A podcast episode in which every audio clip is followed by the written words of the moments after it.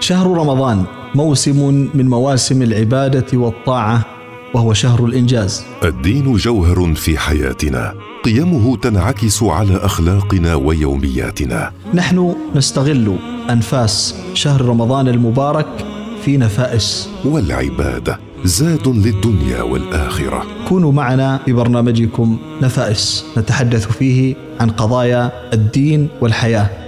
نفائس مع الأستاذ محمود بن سعيد العويدي. بسم الله الرحمن الرحيم. الحمد لله رب العالمين وصلى الله وسلم على سيدنا محمد وعلى آله وصحبه أجمعين. الإخوة والأخوات السلام عليكم ورحمة الله وبركاته. من القضايا المهمة ونحن نعيش في الأيام الأخيرة من شهر رمضان المبارك قضية تلمس آثار العبادة والمحافظة على مكاسب شهر رمضان. في أحيان كثيرة قد نتغير إلى الأفضل وإلى الأحسن ولكن عندما لا ننتبه إلى ذلك التغيير تمر بنا الأيام فننسى أثر هذه العبادات في أنفسنا. فمثلا عشنا في رمضان واستطعنا بحمد الله أن نتغلب على كثير من المشاق في الأيام الأولى في سبيل تربية أنفسنا وكما يقال لكل عمل بداية والبداية فيها نوع من الصعوبة فيها نوع من المشقة ولكن مع الاستمرار والمواصلة تقل هذه المشاق وهذه الصعوبات. نحن وصلنا إلى مرتبة معينة ونلنا مكاسب كثيرة. تربينا في مدرسة الصيام على شهادات وعلى جوائز وعلى هبات وعلى ثمار كثيرة.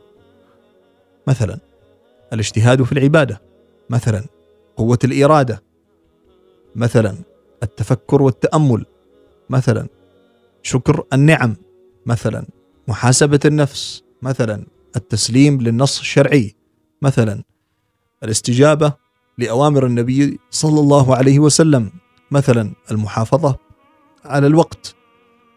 قيم كثيرة اكتسبناها في شهر رمضان هذه المكاسب إذا لم نحافظ عليها مع الأيام ستمر آه، بنا مثل هذه المعاني وقد لا نشعر بأننا وصلنا إلى هذه المرتبة كحال ذلك الذي آه، يزرع ويعتني بزرعه فإذا وصلت آه، الزرع إلى مرحلة الإثمار تركها وذهب عنها.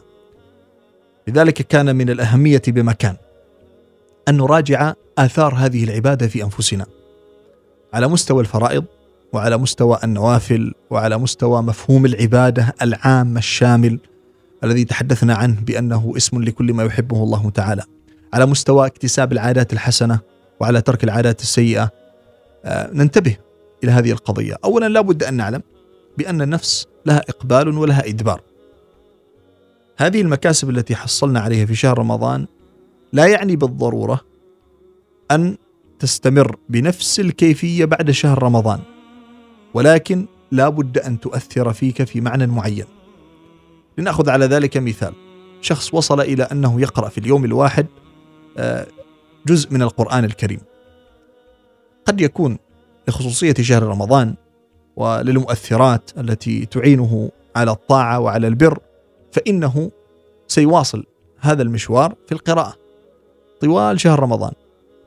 وعندما يخرج من رمضان بعض الناس يتعامل مع ربه بهذه الطريقة. إما أن أقرأ جزء كامل أو لا أقرأ ابدا. لا هذا كلام غير صحيح. ظروف رمضان لا شك أنها تكون معينة وتعينك على بذل المزيد من الجهد والاجتهاد في العبادة والطاعة.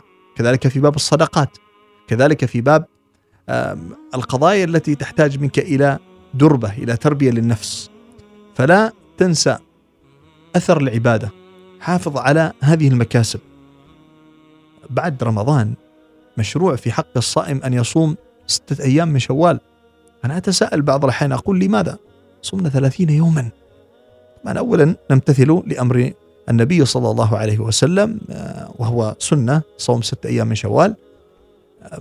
لكن لا يعني ذلك أننا لا نسأل ونبحث عن هذه المعاني. قلت والله أعلم لعل مع مرور الأيام يبدأ أحدنا في نسيان ما اكتسبه فيما مضى من شهر رمضان من مكاسب من قيم من دروس. فعندما يرجع مرة أخرى في خلال الشهر ويصوم ستة أيام يتذكر هذه المعاني يستحضر هذه اللذة التي وصل إليها. اجتهاده في قيام الليل اعتكافه صدقاته صلاته دعائه. يتذكر كل هذه الأشياء. يتذكر كيف كان يرفع أكف الضراعة بين يدي الله عز وجل.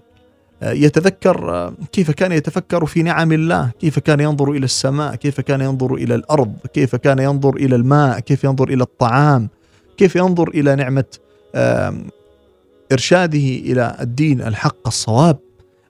نعم في نعم يتذكر كل هذه الأشياء. ولذلك ينبغي أن نتلمس آثار العبادة. ليس لأجل أن نجلد ذاتنا وإنما لأجل أن نقوم هذه النفوس. قال الله تعالى قد أفلح من زكاها وقد خاب من دسها قد أفلح وفاز ونجح من زكى هذه النفس من رب هذه النفس من ساس هذه النفس. وقد خاب من دساها قد خسر خسرانا مبينا من دس وأخفى وترك أمر الله تعالى. آه، قد خاب من دساها. فلذلك ينبغي أن نتلمس آثار العبادة. ننظر في آثار الصوم ننظر في آثار الصلاة ننظر في آثار الدعاء.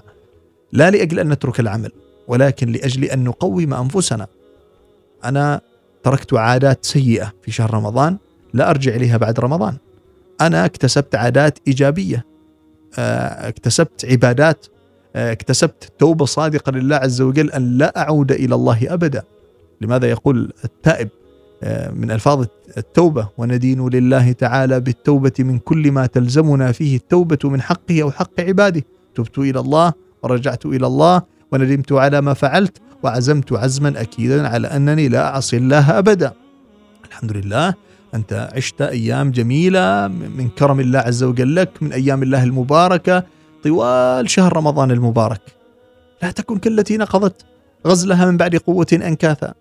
آه، تجتهد في العبادة تجتهد في التكوين تجتهد في ترك آه، في متابعة الترقي ومدافعة التدني كما يقال. متابعة الترقي بالتحلي بالصفات الحسنة بالعبادات الخيرة بالذكر بالتسبيح ومدافعة التدني تبتعد عن كل ما يمكن أن يدسي هذه النفس وكل ما آه، يفسدها وكل ما يمكن أن يغضب الله سبحانه وتعالى عنها. فأنت في رحلة طوال هذه الأيام سماها الله تعالى أيام معدودات. تتابع الترقي وتدافع التدني وفي متابعتك للترقي ومدافعتك للتدني تكتسب الكثير من الآثار بكثير من المعاني آه، تكتسب التزاما في لأمر الله سبحانه وتعالى. تلتزم اعتدالا في النظرة تلتزم صحة في الفهم والسلوك عن الله سبحانه وتعالى. تسلك أمر الطاعات والقربات آه، بطريقة ترضي الله سبحانه وتعالى عنك.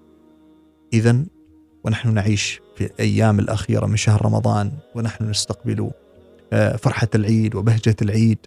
آه، ينبغي أن نتذكر أن للعبادات آثار، أن لرمضان مكاسب، أن لرمضان شهادات. لا ينبغي أن نتخلى عن تحصيلها وأن لا نواظب عليها بعد رمضان.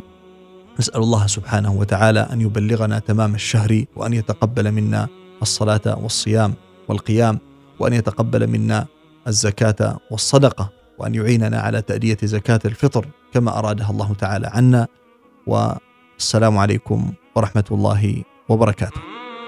شهر رمضان موسم من مواسم العبادة والطاعة وهو شهر الإنجاز. الدين جوهر في حياتنا قيمه تنعكس على أخلاقنا ويومياتنا. نحن نستغل أنفاس شهر رمضان المبارك في نفائس. والعباده زاد للدنيا والآخرة. كونوا معنا في برنامجكم نفائس. نتحدث فيه عن قضايا الدين والحياة.